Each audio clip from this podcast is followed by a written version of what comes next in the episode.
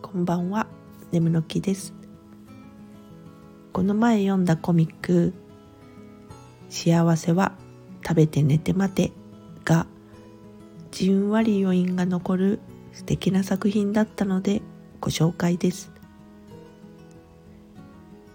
素朴な絵柄なのもあるのでしょうが派手さも背伸びもない感じの日常の暮らしぶりが心地よくて共感するポイントだらけでした。そうそうこういうふうに生きていけたらいいな。理想だなって。何度も読み返してしまいます。でも何度読み返してもその度に新鮮な気持ちになるんですよね。不思議だな。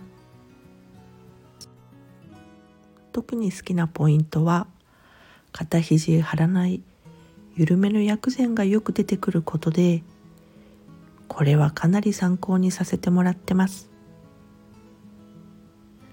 自分なりの心地よさを再度大切にしたくなるいい作品に巡り合いました。